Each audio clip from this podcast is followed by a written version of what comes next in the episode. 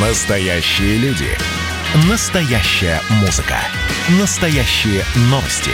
Радио «Комсомольская правда». Радио про настоящее. девяносто семь и два эф эм. Как дела, Россия? Ватсап-страна. Ну, арестовали вооруженного мужчину, вооруженного обрезом, который в Северодвинске э, взял в заложницу сотрудницу фирмы «Микрозаймов». Э, пятьдесят с лишним лет этому мужчине э, из-за высоких процентов оказался в долгах и решился на такой шаг. Мне сложно объяснить поступок этого человека. То есть, ну, долги ему, я не знаю, вряд ли простят. Уголовный срок, ну, здесь все-таки вооруженное нападение. Здесь, наверное, условным сроком не э, обойдется. Не смог рассчитаться с долгами и почему-то принял вот такое вот решение. Э, оценивать не буду. Это, в общем, следствие пусть сам, само выносит э, свое решение, самый гуманный суд в мире, но просто объяснить логику действий и поступков я не могу. Между тем, э, долги россиян по кредитным картам обновили рекорд. В кризисном двадцатом году объем задолженности по кредитным картам вырос до рекордного значения и превысил один триллион шестьсот сорок миллиардов рублей. Ну, это подсчитали аналитики Тинькофф банка, и темпы роста задолженности, правда, замедлились по сравнению с две тысячи девятнадцатым годом, но по-прежнему остаются высокими. С нами на прямой связи Сергей Крылов, генеральный директор Лиги защиты должников. Сергей Николаевич, здравствуйте. Здравствуйте. Сергей, здесь вот мы про эту историю в Северодвинске смотрели и рассказывали про нее вот на протяжении уже нескольких минут, и здесь приходит сообщение от слушателей, и сразу несколько сообщений, дескать, сам виноват. Надо понимать, во что ввязываешься, надо понимать, что, в общем, деньги берешь чужие на время, отдаешь свои навсегда. И тем не менее, вот ваше мнение по этому поводу. Ну, я считаю, что, конечно, этого человека оправдать ничто не может, потому что наличие долгов – это не какая-то тупиковая ситуация. У нас достаточно сегодня правовых э, механизмов для разрешения данных как бы, конфликтов долговых. Плюс, ну, в конце концов, даже если бы он просто бы не платил бы и там, ну, сменил бы сим-карту, чтобы его никто не дергал, и при приезде, бы, там, скажем, взыскатель вызывал полицию, то, в принципе, это уже решило его вопрос, и идти на крайние меры здесь ну, совершенно не обосновано ничем, тем более таким образом. Ну, а, а аргументация у него была такая, насколько это известно, это по предварительным данным. Дескать, его достали коллекторы, что микрозаймовая фирма, вот которую он должен, микрофинансовая организация, отчаявшись вернуться долги, обратилась в коллекторскую фирму, и его коллекторы, значит, достали. Его и его семью. И он пришел вот с этим разбираться. Ну, давайте так. Здесь очень тяжело давать оценку, потому что мы не знаем всех обстоятельств дела. Возможно, этот человек э, обращался в правоохранительные органы. Возможно, он писал какие-то заявления э, в надзорные органы. Возможно, он жаловался там, в ассоциацию НАПК, которая, э, там, возможно, курирует отчасти эти вопросы. Может быть, он писал в службу судебных приставов, которые регулируют деятельность коллекторов. И ему везде отказывали. И действительно, вот такая ситуация, когда он понял, что государство уже здесь... никак не может ему помочь, он пошел на отчаянный мир. А может быть, было все наоборот. Может быть, просто он действительно устал от угроз.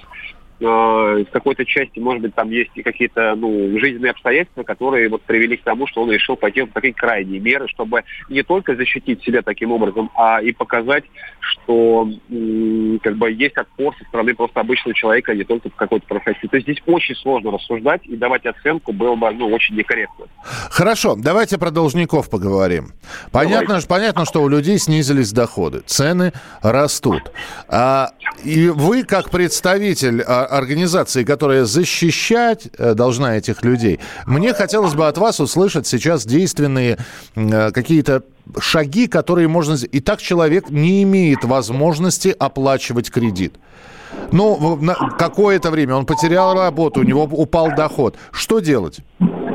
Ну, давайте, э, здесь каждая ситуация индивидуальна, но мы попробуем рассмотреть ну, какие-то базовые моменты, как можно поступать. То есть, mm-hmm. если человек э, оказывается в ситуации, когда он становится должником, то самое первое и самое главное, что он должен сделать для себя, это определиться, будет он выплачивать дальше с учетом той тенденции возможности заработка или он не будет. Потому что практически все проблемы должников связаны с тем, что они на что-то надеются, никак не действуют, никак не поступают и попадают в еще более худшую ситуацию.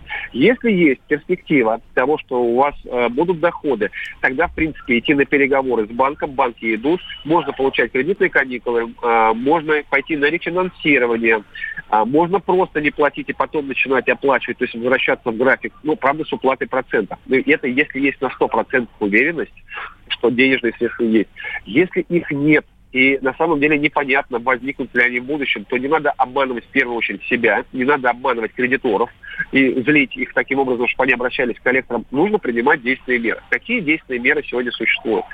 Если э, сумма задолженности действительно большая, то есть там миллион, там два, три, четыре, пять, это действительно большая сумма, то лучше пойти сразу на банкротство, и здесь как бы это лучшее решение. Если суммы не очень большие, скажем, там, ну, сто тысяч, двести, триста тысяч, то здесь лучше пойти по пути именно э, судебного взыскания. Почему? Потому что что делает обычный кредитор? Для того, чтобы снизить свои издержки на взыскание долга, он обращается в мировой суд. Решение на выдачу судебного приказа. Судебный приказ у нас в течение десяти дней спокойно отменяется.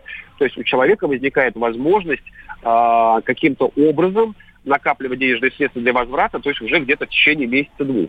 Потом э, проходит какое-то длительное время, когда кредитор передает уже на взыскание в суд общей юрисдикции. Соответственно, суд общей юрисдикции может идти и два, и три месяца, и полгода. После чего можно подать апелляционную жалобу о несогласии, например, с размером взысканной суммы. Это еще один-два месяца. То есть таким образом через судебные механизмы человек может выиграть для себя спокойную жизнь а, где-то на целый год. Но за целый год можно найти какие-то способы, чтобы накопить сто тысяч рублей там, или двести, чтобы впоследствии по решению суда вернуть. А даже если их и не будет, то, по крайней мере, хотя бы пятьдесят процентов выплачивать через службу судебных приставов. А насколько, вот финальный вопрос, у нас буквально полминутки, насколько правомерно обращение сотрудников банка или микрофинансовой организации сторонним лицам к коллекторским фирмам?